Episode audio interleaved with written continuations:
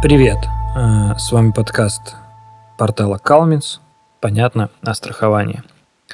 А с нами по-прежнему наш эксперт Денис Лебедев. Сегодня поговорим об ОСАГО. Привет, Денис. Привет. Ну что, давай сразу же в бой.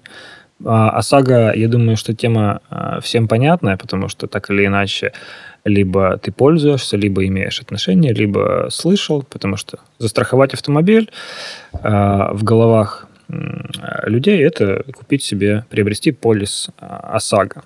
В связи с последними событиями понятно, что начали э, развиваться цифровые площадки по продаже ОСАГО. Но по факту это же то же самое, что ты приходил в офис страховой компании или в офис компании там агрегатора по страхованию, и девушка забивала твои данные в компьютер и э, выдавала тебе предложение. По факту ты делаешь э, то же самое, только забиваешь свои данные самостоятельно.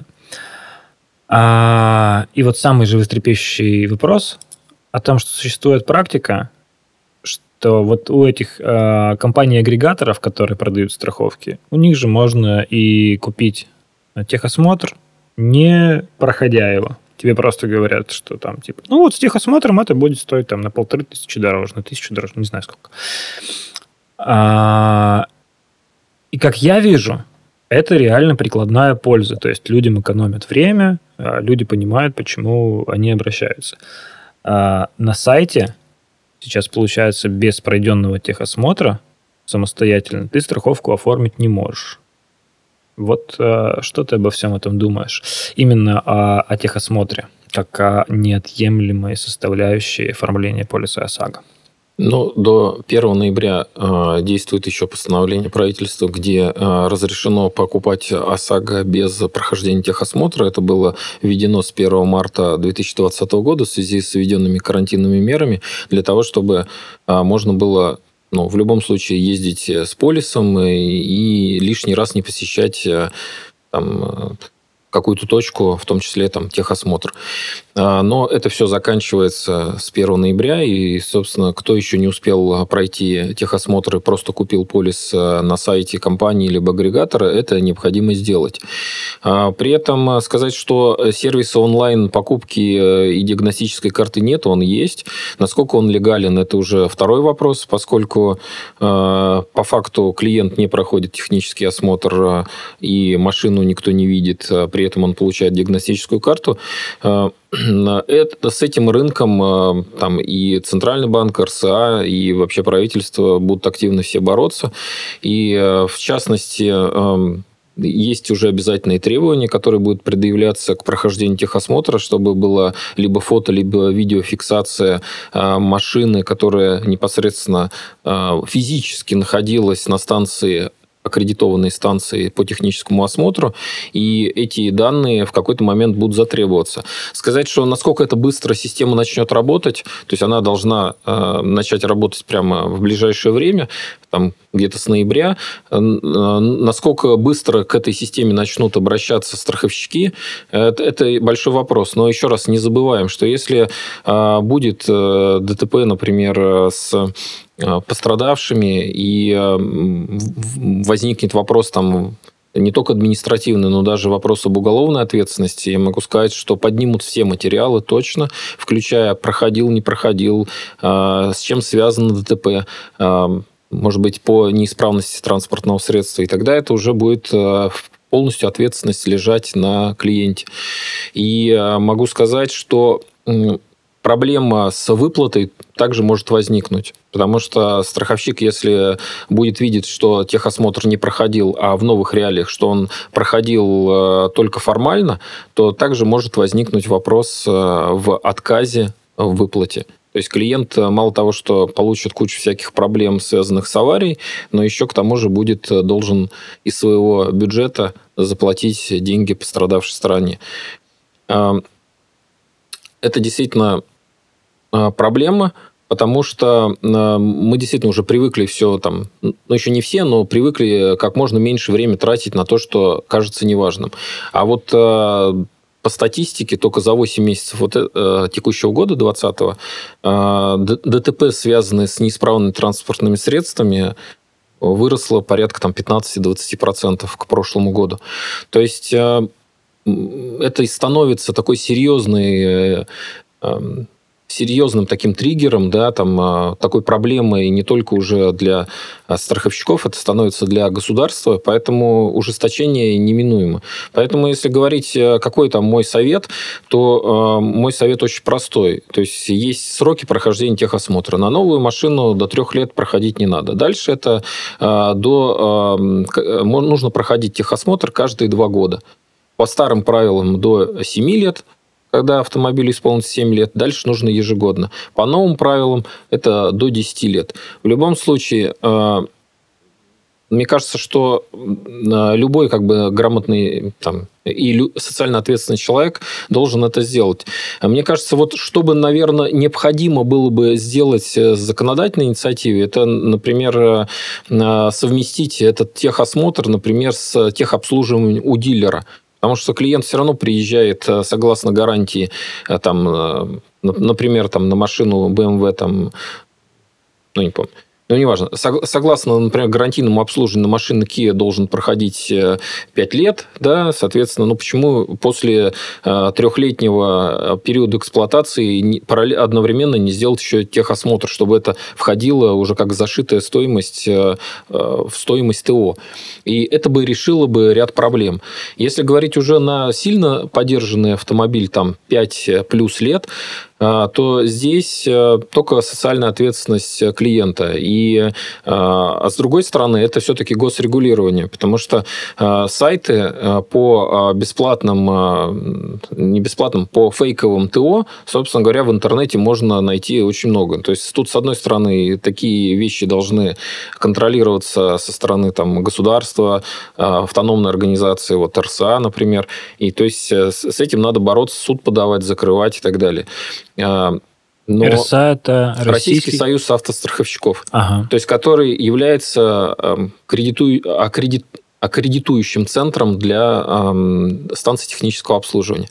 А, но если говорить, что надо ужесточать, надо всех наказывать, это, конечно, все здорово, но а, вот этот рынок а, доступности бумажек, которые называются ТО, привел к тому, что реальных станций ну, достаточно ограниченное количество. То есть э, там несколько сотен. И если просто вдруг клиенты все разом пойдут и проходить ТО, это может э, вылиться там в многокилометровые очереди. Поэтому, мне кажется, здесь э, должен быть какой-то разумный подход. И, э, с одной стороны, должна быть какая-то целевая помощь для организации вот этого малого бизнеса, потому что, по сути дела, станция техобслуживания – это там, малый бизнес если мы не говорим про какие-то крупные сети. И тогда это возможно реализовать. А просто все запретить и не дать, это тоже как бы ну, не совсем правильный подход. Не ответил на вопрос, да? Да, да, да, ответил. Просто ты еще, я еще начал размышлять параллельно об этом всем. Давай, собственно, об ОСАГО поговорим. Оно же, точнее, способ а, расчета а, с недавнего времени э, стал новым, э, непонятным, давай внесем ясность в этот вопрос. То есть сейчас э, каждый полис ОСАГО рассчитывается системой в автоматическом режиме. И оператор, либо там сайт, э, выдает тебе уже просто результат, основанный на, там, на твоей безаварийности, да, твоих штрафах. В принципе, насколько я понимаю, используют Big Data твои персональные данные для того, чтобы индивидуально рассчитать тебе стоимость э, страхового полиса. Давай обсудим это. Ну, что касается ОСАГО, действительно, расчеты поменялись. С 24 августа вступила в силу, вступил в силу указ Центрального банка об расширении тарифного коридора. И это, то есть, если раньше был тарифный коридор от базовой ставки тарифа плюс-минус 20%, и в среднем мы наблюдали за снижением средней цены по ОСАГО, то а, с 1 сентября, когда уже все это дело полностью начало работать, и мы смогли посмотреть а, полный сентябрь в какие цифры это выливается, мы по первому вот э, а, интервью одного из агрегаторов, Помпаду, мы увидели, что стоимость ОСАГО выросла порядка на 5%. Почему? С чем это было связано? Вроде бы кажется, тарифный коридор расширился, должно стать лучше, кто клиенты, которые были безубыточные, должны получить еще лучшую э, цену, которые ну, условно, не самые хорошие, они оказались э, там, для них цена сформирована э, еще больше. Но, но в целом почему-то рынок отреагировал повышением плюс 5%. Конечно, это не окончательно, это только мнение одного из агрегаторов, но э, тем не менее это все равно первый звоночек. А, что произошло? То есть Центральный банк разрешил э, применять индивидуализацию дополнительную, кроме ко всем коэффициентам, которые утверждены, дополнительную индивидуализацию для тарифа. И а, дальше уже пошло творчество каждого страховщика. То есть их э, творчество, их возможности. То есть э, собрать максимальное количество из Big Data для того, чтобы понять, какой он хороший или плохой клиент. При том, что стали учитываться даже такие показатели, как количество штрафов, то есть привлечение к административной ответственности, даже э, уголовный бэкграунд.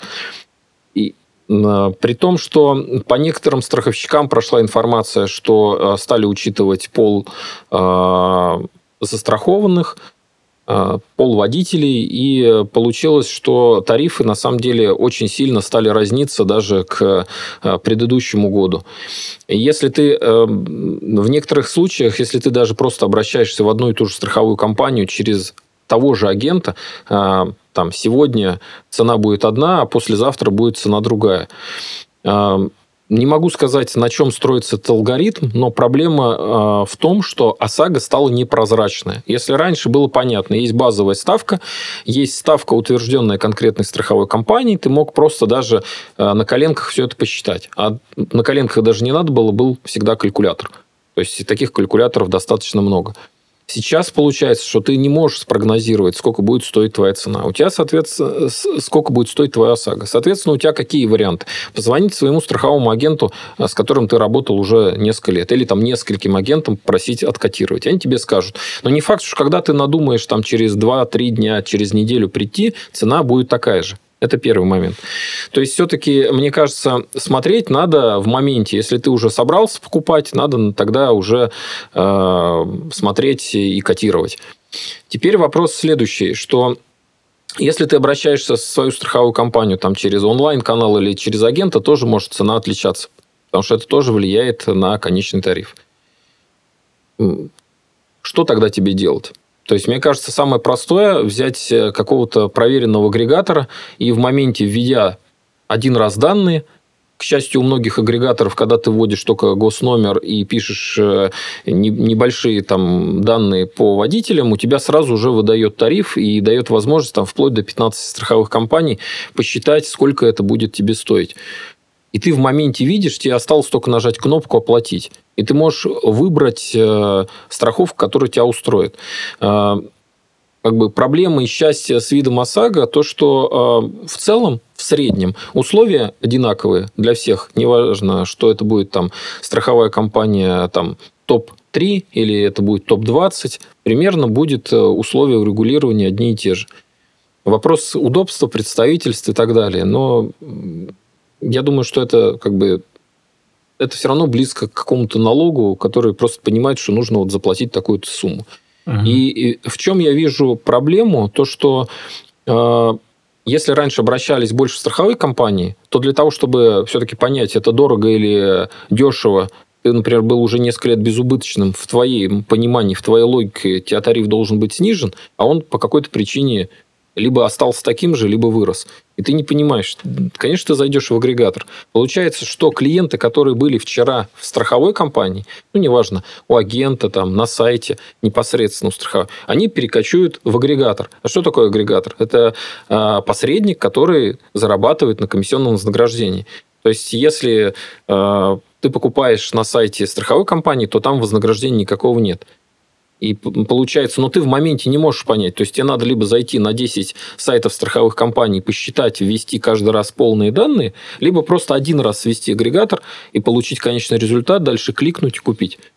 То есть мне кажется, что в, в условиях э, там, нового менталитета современных там технологий и всего остального, проще это сделать именно через агрегатор. И большинство так и поступает. То есть рынок от страховой переходит к агрегатору. А что касается техосмотра, да, опять вернемся.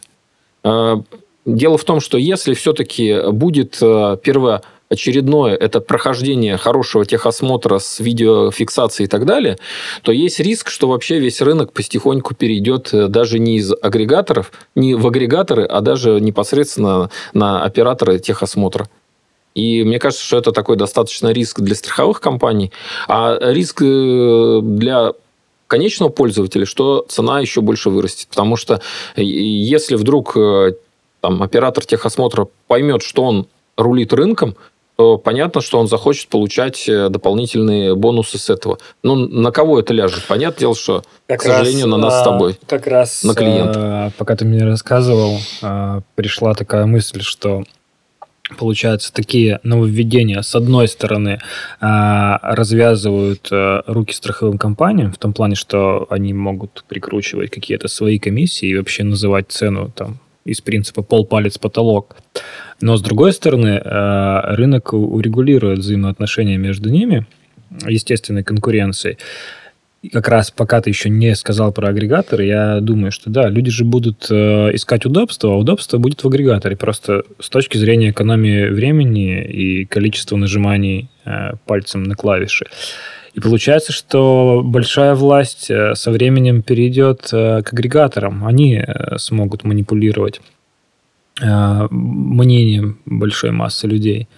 А вот про сервисы с техосмотром чего-то я не подумал. Получается, что да. Получается, что тот, кто в сфере ОСАГО а, в ближайшее время создаст максимальное удобство, максимально комфортные а, условия для конечного юзера, тот и останется в дамках в конечном итоге. В любом случае, кто будет э, one entry point, да, точкой входа, тот, соответственно, и начнет э, большее влияние оказывать на рынок. Диктовать условия да, всем. Да, да. Диктовать и страховым условия. компаниям. То есть страховые компании, по факту, а, если э, мои выводы правильные на почве того, что ты сейчас сказал, а, они будут немножко отдаляться от э, принятия решений. Они просто будут держателями продукта, но не прямыми, скажем так, распространителями. Ну да, распространителями или те, кто имеют прямой контакт с клиентом. И для них это на самом деле большая опасность. То есть влияние их на рынок упадет, при этом у них останутся косты и убытки.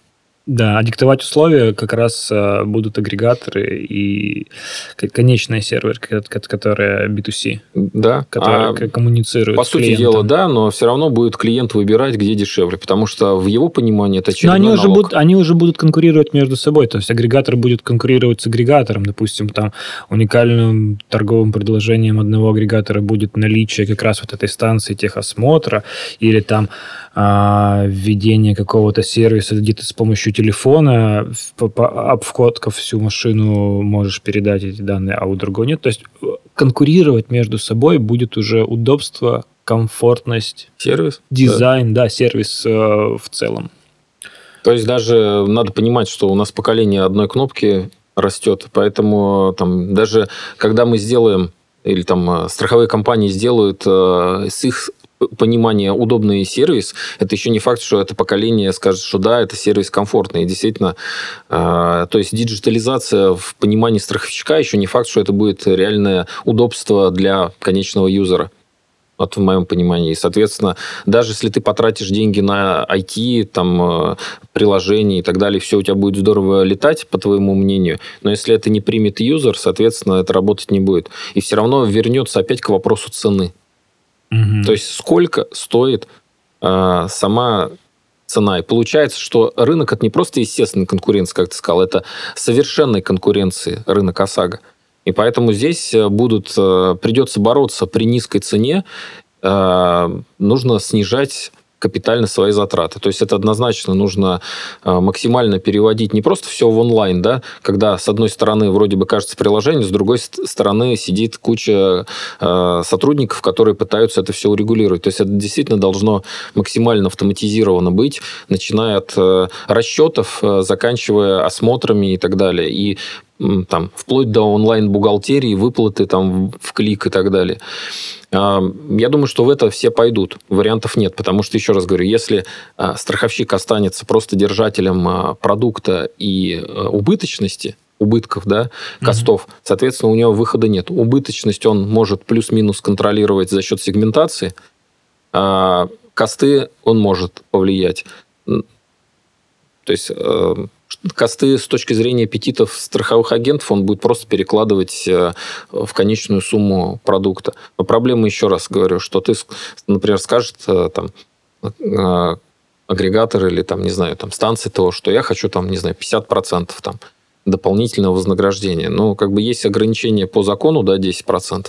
А остальное это придется каким-то образом урегулировать в виде дополнительных там ретро-бонусов за какие-то доп. услуги и так далее.